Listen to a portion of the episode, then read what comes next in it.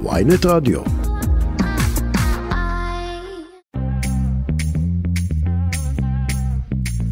אחר הצהריים טובים וברוכים הבאים לעוד תוכנית של כסף חדש, הרצועה הכלכלית של ynet רדיו.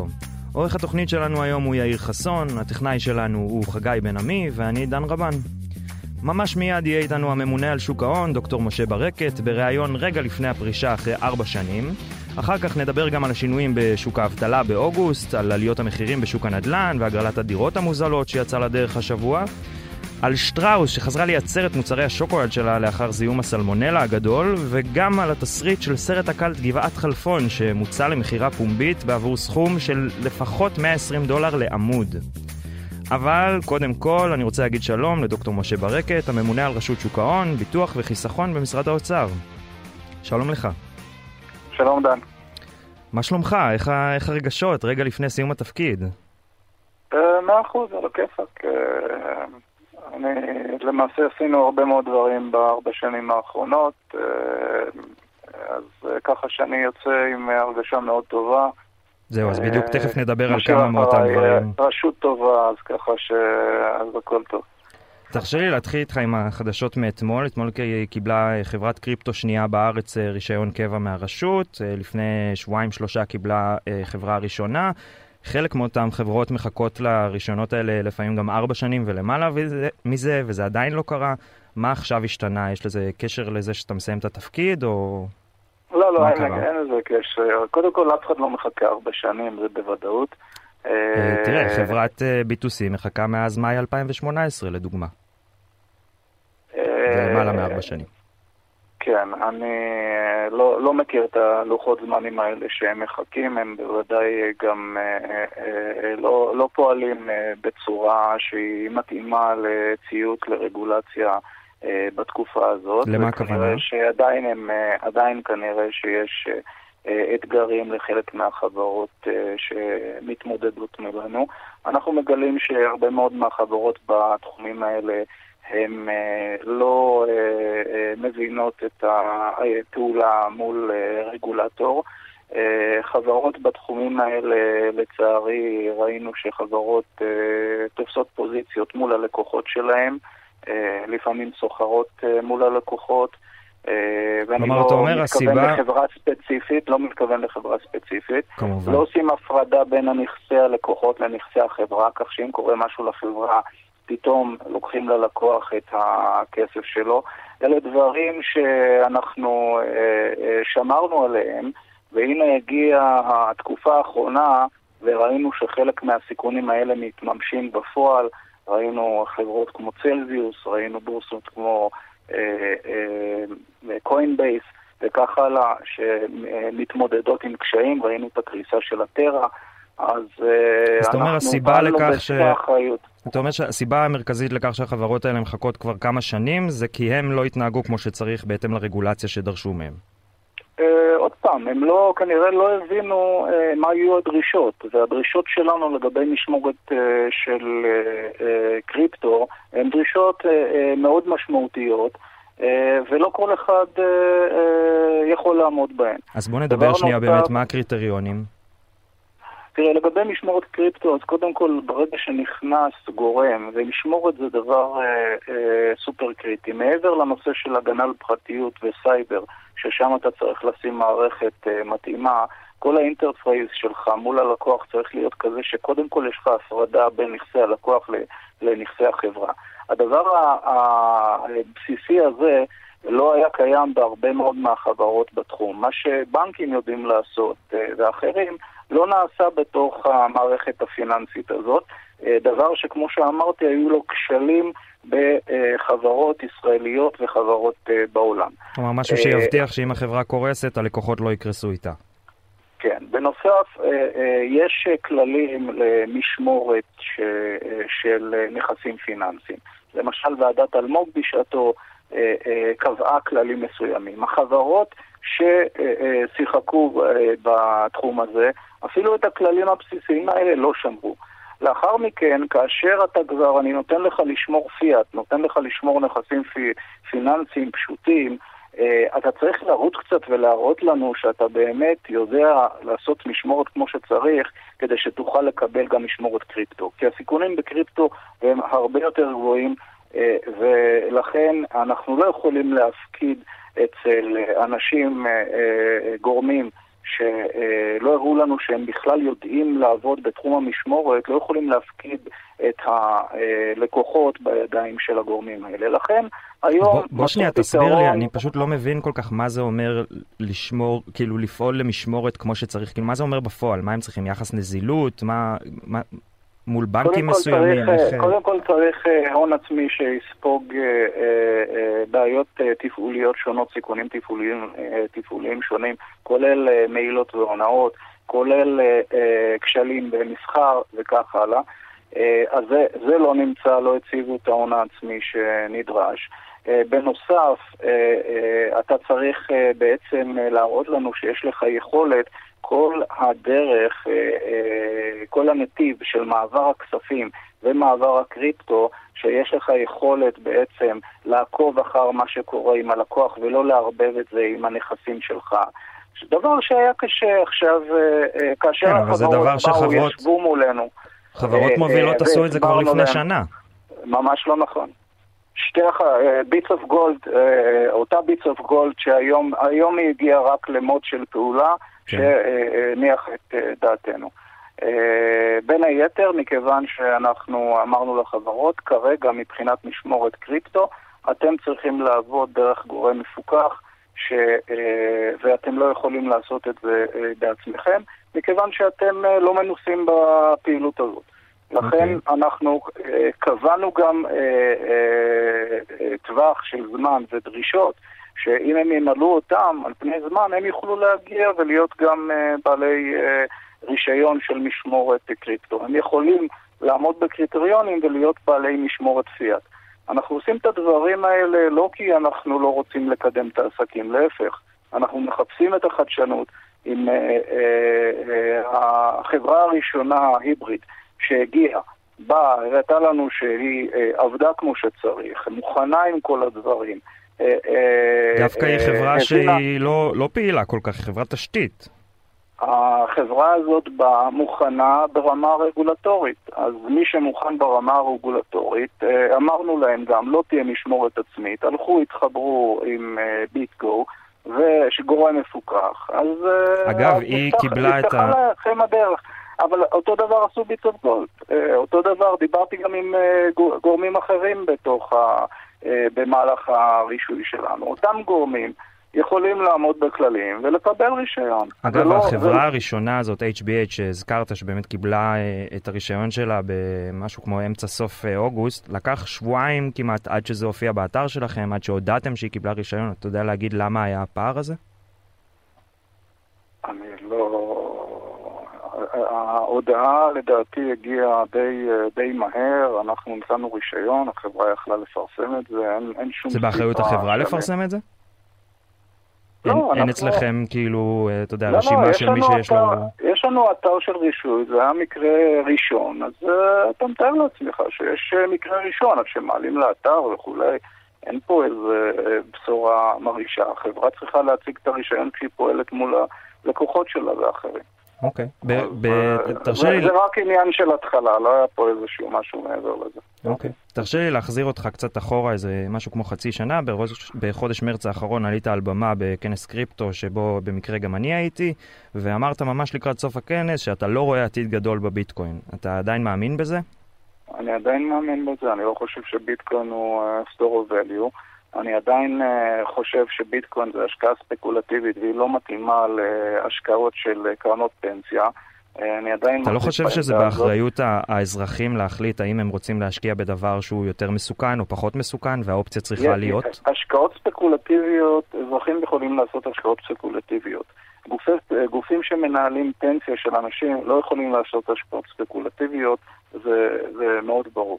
כן, אבל מה זה השקעה ספקולטיבית? כלומר, אם אני מחליט, למשל, אני בתור אדם צעיר יחסית, מחליט שהפנסיה שלי תהיה מאה אחוז על מניות, זה גם אתה יכול לקרוא לזה ספקולטיבי. אז אני אסביר לך מה זה השקעה ספקולטיבית. לא, זה, זה לא השקעה ספקולטיבית. השקעה ספקולטיבית זה השקעה בנכס שאין לו intrinsic value.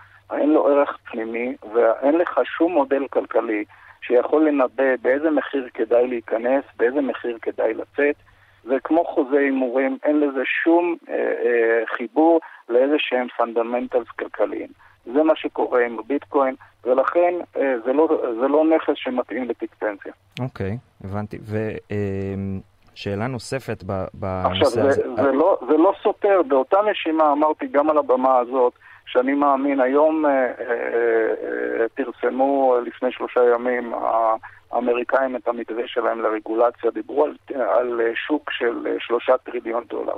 השוק הזה יהיה לפחות חמישים טריליון דולר, אם לא יותר, של הבלוקצ'יין ושל המטבעות הדיגיטליים. אבל אני אמרתי גם אז שביטקוין לדעתי לא מתאים להיות מטבע, מטבע תשלומים אוניברסלי. אני כן מאמין שמדינות יפתחו מטבעות דיגיטליים, וגם מהסיבה הזאת אני חושב שהביטקוין לא יתפוס בעצם הילך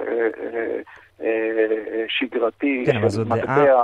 דוקטור משה ברקת, זו דעה שהיא הרבה לא יסכימו איתך היום, והשאלה היא אם התפקיד שלך כרגולטור להניח הנחה שהיא אולי נורמטיבית על מה שאתה חושב שצריך לקרות עם המטבע או לא, ובהתאם לא לתת רישיונות. כאילו זה, זה מה שקרה בחמש שנים האחרונות.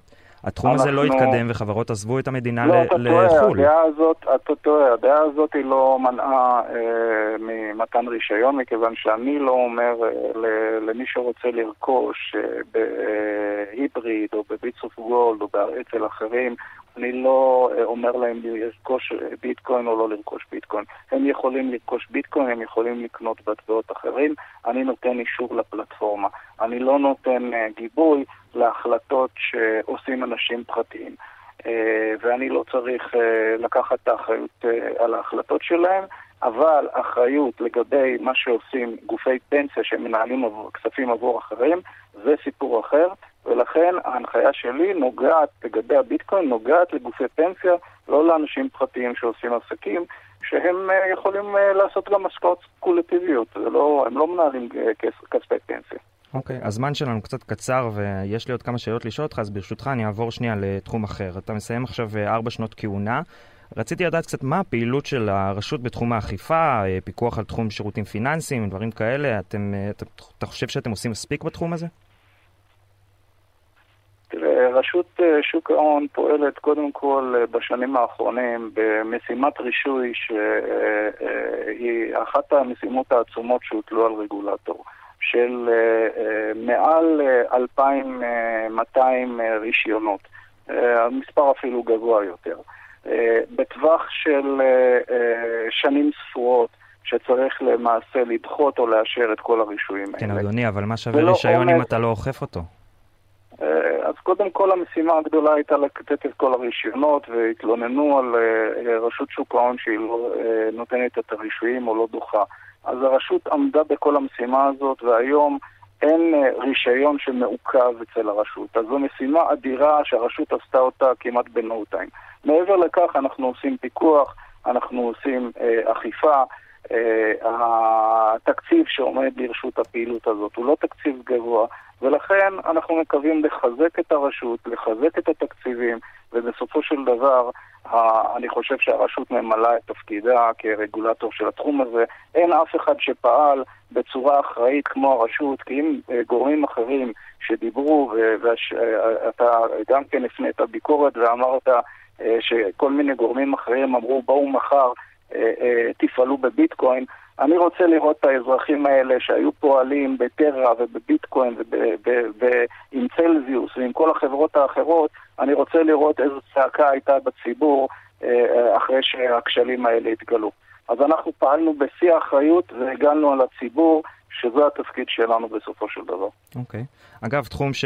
שאישית מאוד מעניין אותי, וכתבתי עליו די הרבה, תחום החינוך הפיננסי. אתם לפי החוק אחראים על חינוך פיננסי אה, במדינת ישראל. אתם יכולים לספר קצת מה עשיתם בתחום, איך קידמתם אותו בכהונה שלך?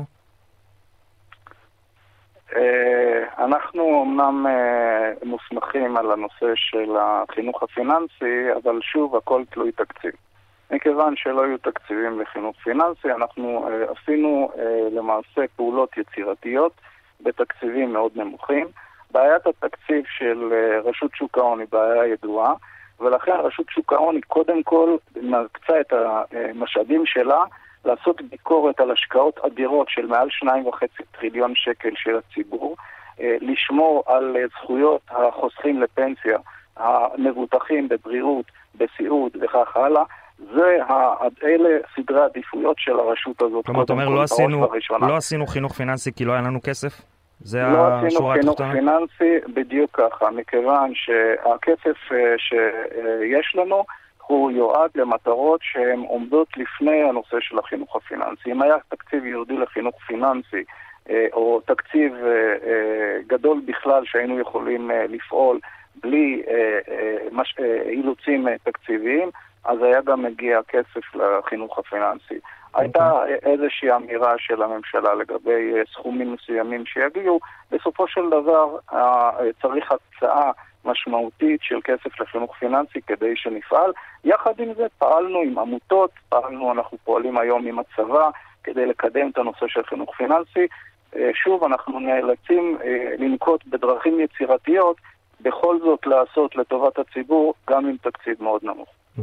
היום חמש שנים לאחר שתוכנית חיסכון לכל ילד הושקה, היום הודעתם סוף סוף על שינוי המסלול הדפולטי ממסלול בסיכון נמוך למסלול בסיכון מוגבר, שברוב הזמן גם מחקר, נדמה לי שזה היה של הביטוח הלאומי, הראה שזה יותר נכון לחוסכים לטווח ארוך, כמו ילדים שרק נולדו. למה זה קרה רק עכשיו? למה זה לא היה דפולט מההתחלה? קודם כל, בתחילה היה חשש, נכנסו לחיסכון לכל ילד, אז באופן טבעי אנשים חוששים ללכת לדבר שהוא סיכון גבוה. מה שסיכון גבוה, אז אנשים חוששים. הייתה ועדה של הביטוח הלאומי, של האוצר, וגם אנחנו היינו בוועדה הזאת, והוועדה הזאת הגיעה למסקנה שכדאי להפנות אנשים לסיכון גבוה, מכיוון שבראייה ארוכת טווח, זה דבר שהוא נכון לאורך זמן. ההשקעות שהן, שוב, הן לא השקעות מוגזמות ומופרעות ולא מושכלות, אלא השקעות שמקבלות פיצוי עבור סיכון מתאים. השקעות כאלה בסופו של דבר בתוחלת יכולות להניב לאנשים יותר, ואז... כן, אז אני לא מבין למה, אבל זה לא קרה, כאילו, לא ידעתם את זה לפני חמש שנים שהשקתם את התוכנית? אני לא הייתי פה לפני חמש שנים. לפני ארבע? לא הייתי. אוקיי. לפני, לא הייתי בתקוף בנקודת ההתחלה. אתה חושב שזו הייתה טעות? אני חושב שהעובדה שאנחנו שינינו היום את הדיפולט, אני חושב שזה יכול לשרת הרבה אנשים בהשגת תשואה לאורך זמן גבוהה יותר. אוקיי. שאלה אחרונה, אגב, באותו תחום, יש, ראינו לפי המחקר האחרון שבערך שלושים וחמישה אחוז מההורים לא שינו את הבחירה שלהם בתוכנית חיסכון לתוכנית במסלול בסיכון גבוה. אתה חושב שזה קשור להיעדר חינוך פיננסי באמת? לזה שהם לא ידעו מה המשמעות של זה? קודם כל, חלק מהדברים קשורים לשנאת סיכון של אנשים. אתה לא יכול להכריח אדם שיש לו חשש מהסיכון, אתה לא יכול להכריח אותו ללכת למקום אחר. אני חושב שעדיין צריך לזכור שהסיכון הזה הוא קיים. אף אחד לא מבטיח שום דבר בוודאות. ויש אנשים שגם סיכון קטן מרתיע אותם. אז אני מציע לתת לאנשים לעשות החלטות שהם מרגישים איתם בנוח. כן, אני לא אומר... החלטות... ולא החלטות שאני כופה עליהם לקחת סיכונים שהם לא מרגישים איתם בנוח. כן, אני אבל לא דוקטור ברקת, זה בדיוק מה שעשיתם היום. נכונה. שיניתם את זה, את הדיפולט, לסיכון במסלול גבוה. כלומר, עדיין, החלטתם עדיין בשבילם. זה דיפולט, עדיין זה דיפולט, ובסופו של דבר, מי שלא ירצה בכך יוכל לשנות.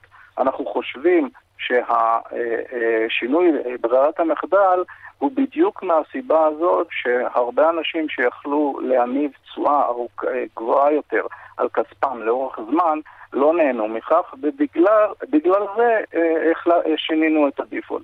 ושוב, ישבו, ישבו ועדה של מומחים מתחומים שונים, ביטוח לאומי, מהאוצר, אצלנו, והגענו למסקנה שזה הדבר הנכון יותר, והעתיד אה, יוכיח אם צדקנו או טעינו.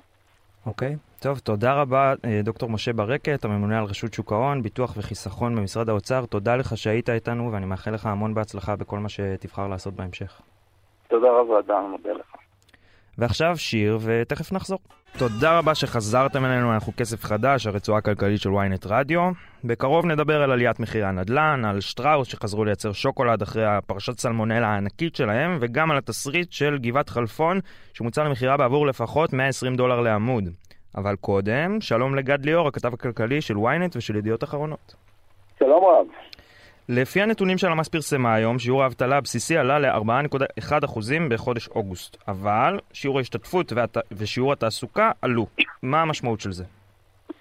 א', המשמעות היא שאם עובדים יותר, אז המשק לא בהאטה ולא במיתון. אם יש יותר תעסוקה, אז אנחנו במצב לא רע. אבל בחודשי הקיץ מפטרים אנשים. אתן רק דוגמה אחת, יש כשני מיליון ישראלים שהיו בחול בחודשי הקיץ, אולי אפילו יותר. הם לא קונים פה, הם לא צורכים פה שירותים, וכך הלאה, ולכן צריך לפעמים במקומות עבודה שונים פחות עובדים. חלקם עוזבים את העבודה לתקופה מסוימת. רק אתן דוגמה אחת שהיא לא של הקיץ. למשל, מצילים בחורת לא עובדים. אז יש גם אנשים שבקיץ לא עובדים או עובדים פחות או צריך אותם פחות. עכשיו, זה דבר אחד. דבר שני, יש שעתה מסוימת בכמה ענפים. מסוימת, אני אומר. קלה מאוד, היא לא נראית עדיין בשום נתון של צמיחה. יש כנראה קצת עצירה בגלל העלאת הריבית, בגלל חשש ממיתון. יכול להיות שיש כמה אלפים שהלכו הביתה בגלל זה, או שלא גייסו עובדים חדשים במקומות שונים מחשש שאולי נגלוש להאטה ומיתון. זאת אומרת, מרבית העלייה, מרבית העלייה זה בגלל התקופה שאנחנו נמצאים בה בשנה, ולא כי אני מעיד על איזה מגמה או חשש ממיתון או משהו כזה. נכון, נכון. אמנם עלייה, כשאתה רואה מ-שלוש נקודה שבע אחוז ל-ארבע נקודה אחת אחוז, זה בעצם עלייה של עשרה אחוז, אבל אני לא רואה את זה כבשורה רעה, כמשהו נורא. למרות זאת, יש דבר אחד סמלי. אנחנו היינו כל הזמן בחודשים האחרונים מתחת לנתון של ערב משבר הקורונה. עכשיו אנחנו מעליו. ערב משבר הקורונה היו בערך שלוש נקודה שמונה אחוזים של אבטלה. עכשיו אנחנו ארבע נקודה אחת, ולכן יש איזשהו מפנה קטן. אני לא רואה את זה כרגע כסכנה גדולה, אלא, אלא אם זה יימשך. אם זה יימשך בחודשים הבאים, בהחלט יכול להיות מצב שאנחנו בסימן של עליית אבטלה. אגב, גד, איך אנחנו ביחס לשאר העולם מבחינת האבטלה ושיעור השתתפות ודברים כאלה? טובים מאוד, שאלה במקום, טובים מאוד. אנחנו בשיעורי אבטלה מאוד נמוכים. יש מדינות מעטות שהן מתחתנו. ב-או אי סי די בדקתי לאחרונה. למרות חרדים שלה... ומגזר ערבי וכל נכון, זה? לא, זה עניין של תעסוקה.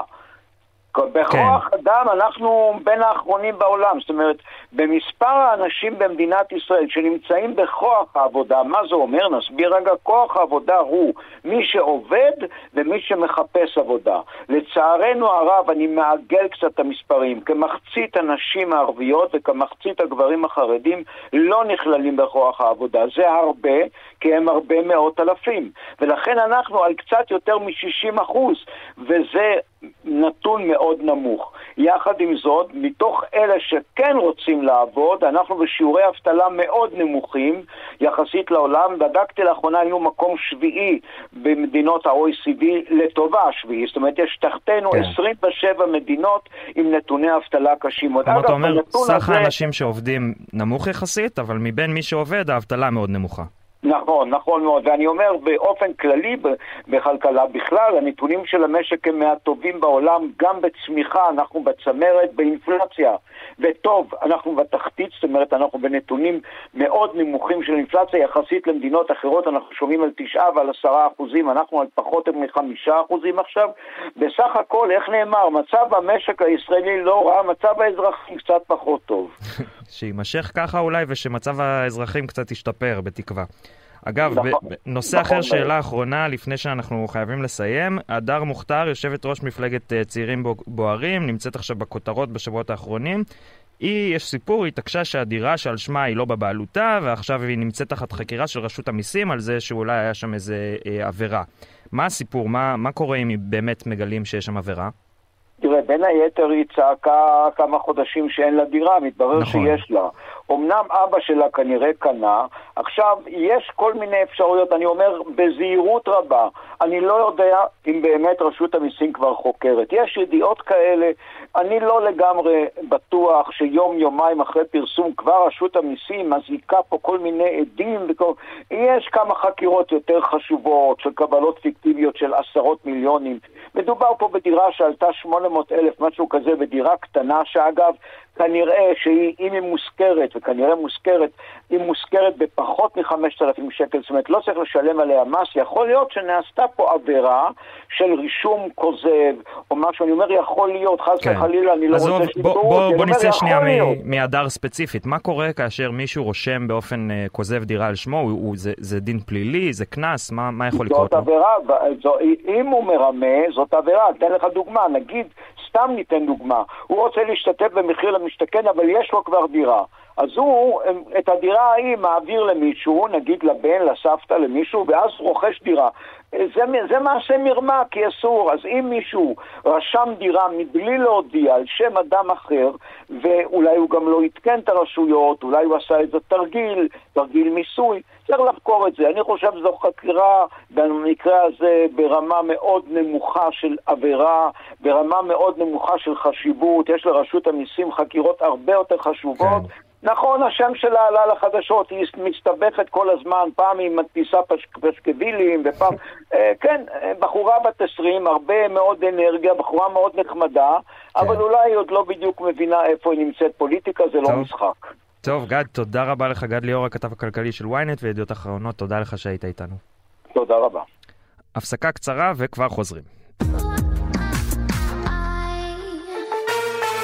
כביש שש עשרה, הכביש החדש שנפתח ממש בימים אלה, מסתמן כפרסה יקרה במיוחד. הבעיה בכביש שש עשרה, רק שנייה.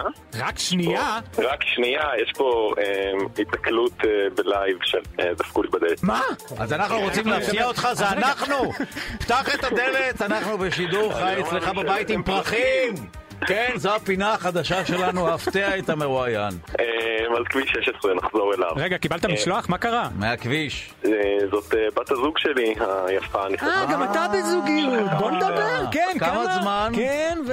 אתם נוסעים הרבה בכביש שש עשרה? דודו ארז ויואב רבינוביץ', חדשות היום מזווית קצת אחרת.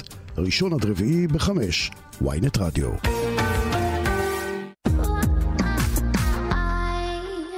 התגעגעתם לרבע עלינו? אז קבלו! רבע עלינו של אלם! המבצע המטורף שמחזיר לכם עשרים וחמישה אחוז ממחיר המוצר בתווי קניית דרימקארד מתנה! אז מהרו לסניפים, לאתר, או חייקו כוכבית שמונה תשע תשע תשע. כפוף לתקנון. אז מה, נלי? עושים את זה גם השנה? עושים מה, גורי? מה? נו, את יודעת? לא. נו, אומן, אומנית, הרכב, שיר השנה, מקום ראשון! כן, כן, כן, זוכרת, הכל טוב, תרגע. אז תרימי. זה אדישות. המצעד הישראלי השנתי עם גורי אלפי ונלי תגר, בשידור משותף ב-ynet וב-מאה ושתיים רדיו תל אביב. מדרגים עכשיו באתר מאה ושתיים אף אם נקודה ynet נקודה co נקודה il, בוחרים את אומן, אומנית, הרכב ושיר השנה, ויכולים לזכות ב-שלושת אלפים שקלים מתנה לשופינג בטרמינל איקס. מעל מאה ושמונים מותגי אופנה ולייפסטייל. המצעד הישראלי השנתי של ynet ורדיו תל אביב. בקרוב. מקום ראשון! עכשיו בוויינט רדיו, כסף חדש עם דן רבן. תודה שחזרתם לכסף חדש, אני דן רבן, אנחנו הרצועה הכלכלית של וויינט רדיו.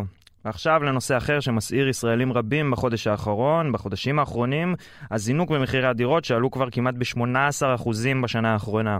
אורי חודי הוא עורך מוסף ידיעות הנדל"ן של ידיעות אחרונות, שלום לך. אהלן, מה נשמע? בסדר גמור.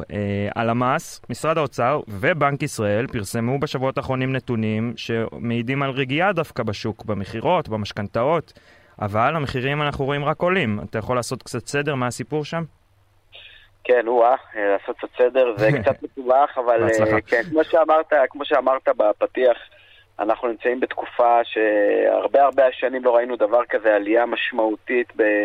בענף הנדל"ן במחירים, דיברת על סביב ה-שמונה עשרה אחוז בשנה, לא הרבה אנשים מבינים עד כמה העלייה הזאת משמעותית, וגם שכר הדירה עלה בצורה משמעותית. עכשיו, דיברת נכון על ה... גם משרד האוצר וגם על המס, וגם בנק ישראל, כל מה שקשור למשכנתאות, הנתונים האחרונים מעודדים על איזושהי רגיעה. עכשיו צריך להגיד ברגיעה הזאת שני דברים. א', זה ירידה מהשיא. כלומר, זה לא שאנחנו פה באיזה קיפאון מוחלט, אף אחד לא קונה דירה, אנחנו לא שם. כן, אתה יודע, רגיעה מהשיא, אני אומר, וואלה, אנחנו צריכים לראות את זה גם במחירים, כאילו, לא? נכון, אז זה בדיוק, אתה יודע, שאלת מיליון הדולר תרתי משמע, אנחנו נמצאים היום במצב שמחירי הדירות מאוד מאוד גבוהים, ותמיד נשאלת השאלה מאיפה, מאיפה אנשים מביאים כסף לקנות דירות במחירים כאלה. ואז אתה הולך לשוק המשכנתאות, ואתה רואה שהמשכנתאות הממוצעות עלו. עכשיו, היקפי עסקאות שיורדים על הנייר יחד עם ריבית עולה, שזה גם משהו שקרה בחודשים האחרונים, אחרי המון המון שנים שזה לא קרה, באמת אמורים להרגיע את ענף הנדל"ן, ואמורים בעולם מתוקן ובעולם אוטופי להוביל... אבא שלי היה אומר, אמור זה שם של דג. יפה מאוד. אז במדינת ישראל אנחנו, כשמסתכלים על ענף הנדל"ן, אנחנו בעצם מוצאים פה כל מיני, לא רק אנומליות, או כל מיני דברים שלא פועלים בצורה כמו שאתה יודע, הכלכלה הנקייה וכל מיני מקומות אחרים בעולם עובדת. ויש לזה כל מיני סיבות, אני סתם אתן לך סיבה אחת, מתוך בליל הסיבות, רק ש- שתראה ותבין את זה. אתה יודע, בישראל נניח יש את כל הנושא של ההתחדשות העירונית, למשל. ההתחדשות העירונית היא משהו מבורך, כולנו נסכים שלחזק מבנים ישנים ולקחת דירות ישנות ולהרוס אותן ולבנות חדשות, זה מבורך וטוב. העניין הוא שאתה מחסל באותו זמן מלאי של דירות ישנות וזולות מהשוק, מצד שני גורם ללחץ מאוד גבוה על שוק השכירות, כי הרבה אנשים שבעצם הבניינים הישנים שלהם נערפים, הם צריכים לגור בשכירות לתקופת הבנייה, מה שיוצר לחץ כן. על שוק השכירות ומעלה את המחירים בו. אבל ובכל זאת, במקומות אחרים בעולם אנחנו כן רואים שמחירי הנדל"ן יורדים, גם זה בצל העלאות ריבית של בנקים אחרים. איך אתה, איך אתה מסביר את זה שבארץ פחות זה קורה, או לא קורה בכלל? קודם כל צריך להיעזר בסבלנות, כי בינתיים אנחנו עוד לא רואים את זה קורה, אבל המילת המפתח היא באמת עוד. יכול להיות שאנחנו נראה את זה בהמשך. עכשיו פה, אתה יודע, זה משהו שכולם מצפים לו, כולם מקווים לו, כמעט כולם, לא כולם לגמרי, אבל אתה יודע, יש פה גם תוכניות כמו מחיר למשתכן, שמצד אחד מחיר למשתכן, מחיר דירה בהנחה, איך שתקרא לזה, עם השנים קראו לזה בכל מיני שמות, שמצד אחד זה תוכנית, אתה יודע, זה טוב, הם נותנים לזוגות הצעירים אפשרות לרכוש דירה בזמנים שהם לא יכולים אפילו לגייס הון עצמי. אבל אם תחשוב על זה שנייה, רגע, עוד... עוד כמה שניות אתה בעצם מבין שדווקא התוכנית שעל פניו היא אמורה לעזור לזוגות הצעירים ואמורה לאפשר פה לאנשים לקנות דירות, היא גם זאת שבעצם דוחפת את הביקוש מעלה, היא גורמת לאנשים שלאו דווקא היו רוצים לקנות דירות. כן, לקנות בכוח כי יש הזדמנות. כי יש הזדמנות, והם, אתה יודע, זה דירה שאתה קונה אותה היום במחיר נמוך, אבל איך שקנית, איך שזכית בהגרלה יותר נכון, הדירה עצמה היא כבר שווה במחיר השוק, ובעצם אתה, אתה מקבל פה מצב שה... שהמחירים הגבוהים נתמכים על ידי אותה תוכנית של דירות מוזלות, שאגב, גם אני וגם אתה מסבסדים בסופו של דבר. אגב, ברשותך, שאלה נוספת באמת בנושא הזה, של האם אנחנו לקראת ירידות אה, אה, מחירים, אנחנו שמענו שגם הכלכלן הראשי של מיטב טוען שנראית הירידה בעוד עשרה חודשים, היום אה, שמעתי את אה, יו"ר ועדת הכספים אלכס קושניר בכנס בתל אביב, ואומר שהוא מעריך שלקראת סוף השנה נראה התמתנות, אתה חושב שזה באמת יקרה?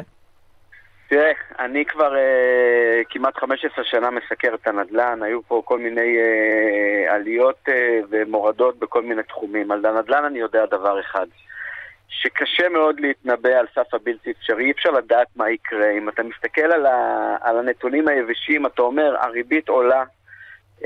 וממשיכה לעלות, צריך להגיד, היא צפויה להמשיך לעלות. היא צפויה להמשיך לעלות, וככל שהיא תעלה, המשכנתאות יהיו כבדות.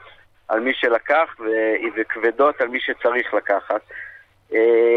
אבל שוב, בכל מיני נקודות בהיסטוריה, גם ראית שמתי שאמרנו שלא יכול להיות שכבר ישלמו את המחירים האלה על דירות, אנשים באים ומשלמים בכל זאת את המחירים הזאת, והמחירים עוד לא ירדו. תשמע, קשה מאוד לדעת, כל מי שמאמר על, על ירידות מחירים בהמשך הדרך, אתה יודע, כבודו במקומו מונח, אני מניח שיש לו את הסיבות שלו, אבל אל תשכח שאנחנו גם נמצאים היום בתקופה טרום בחירות, הרבה אנשים נוח להם לכוון למצבים מסוימים. אני אומר... קל להבטיח הבטחות לעוד חצי שנה. לגמרי, בשורה התחתונה כל אחד צריך להסתכל על הבית שלו, על התקציב שלו, על, ה... על היכולת שלו לקנות דירה במחירים של היום, ולא לעשות דברים שהם אה, מעבר ליכולת שלו הכלכלית, או מעבר ל... ל... אה, ליכולת של משק הבית לעמוד בהתחייבויות העתידיות. כן. אה, בוא נראה, בוא נקווה שאתה יודע, העלייה כזאת של שמונה עשרה אחוז בשנה היא עלייה חריגה, ויכול להיות מאוד שיהיה תיקון ב... בטווח הקרוב. בתור מי שעוד מתכנן לקנות דירה מתישהו, אז אני מקווה מאוד שאתה צודק. אורי חודי, עורך מוסף ידיעות הנדל"ן של ידיעות אחרונות, תודה רבה לך שהיית איתנו. תודה רבה, להתראות. והפסקה נוספת לעוד שיר ונחזור. שלום לכם ותודה שחזרתם לכסף חדש, הרצועה הכלכלית של ynet רדיו. עכשיו לנושא אחר לחלוטין. רן בוקר, כתב התרבות של ynet, שלום לך. אהלן, אהלן.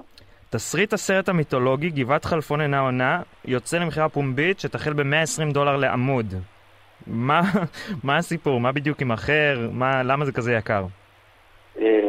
קודם כל, אני לא יודע אם זה יקר. בסופו של דבר... כמה עמודים יש שם? זאת שאלה יפה.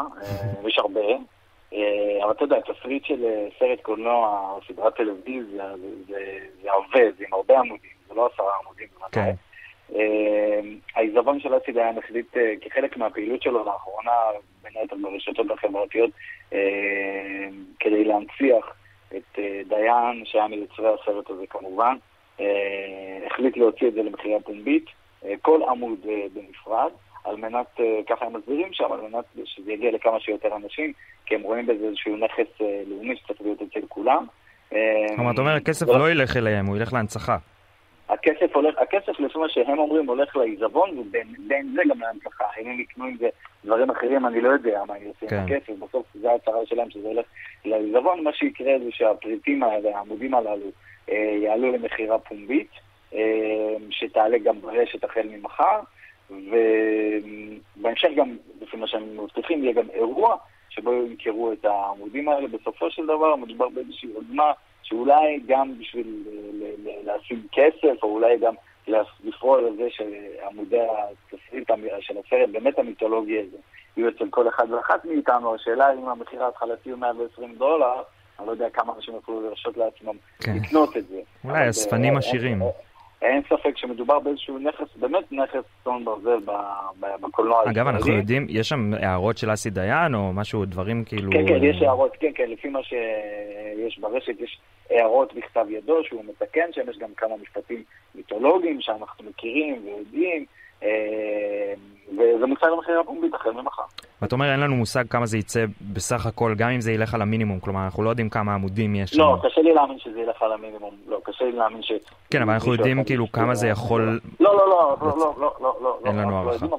אבל לא, אין לנו הערכה, אבל בסוף זה יכול להגיע להרבה מאוד כסף, כי כמו שאמרתי, תסריט של סרט קולנוע, או סדרת טלוויזיה, בטח סרט קולנוע באורך מלא, הוא עובר, הוא עם הרבה מאוד עמודים. מאה ועשרים דולר במחיר מינימלי לעמוד, כלומר שאני לא רואה תרחיש כזה, שעמוד ימחיר ב-מאה ועשרים דולר, אז נראו מזה הרבה כסף. לעיזבון, מה אני עשו איתו, זה כבר עניין שלהם. אגב, אנחנו יודעים, קרו מקרים כאלה דומים בישראל, או בעולם, אנחנו יודעים מה המחיר הזה ביחס לדברים אחרים?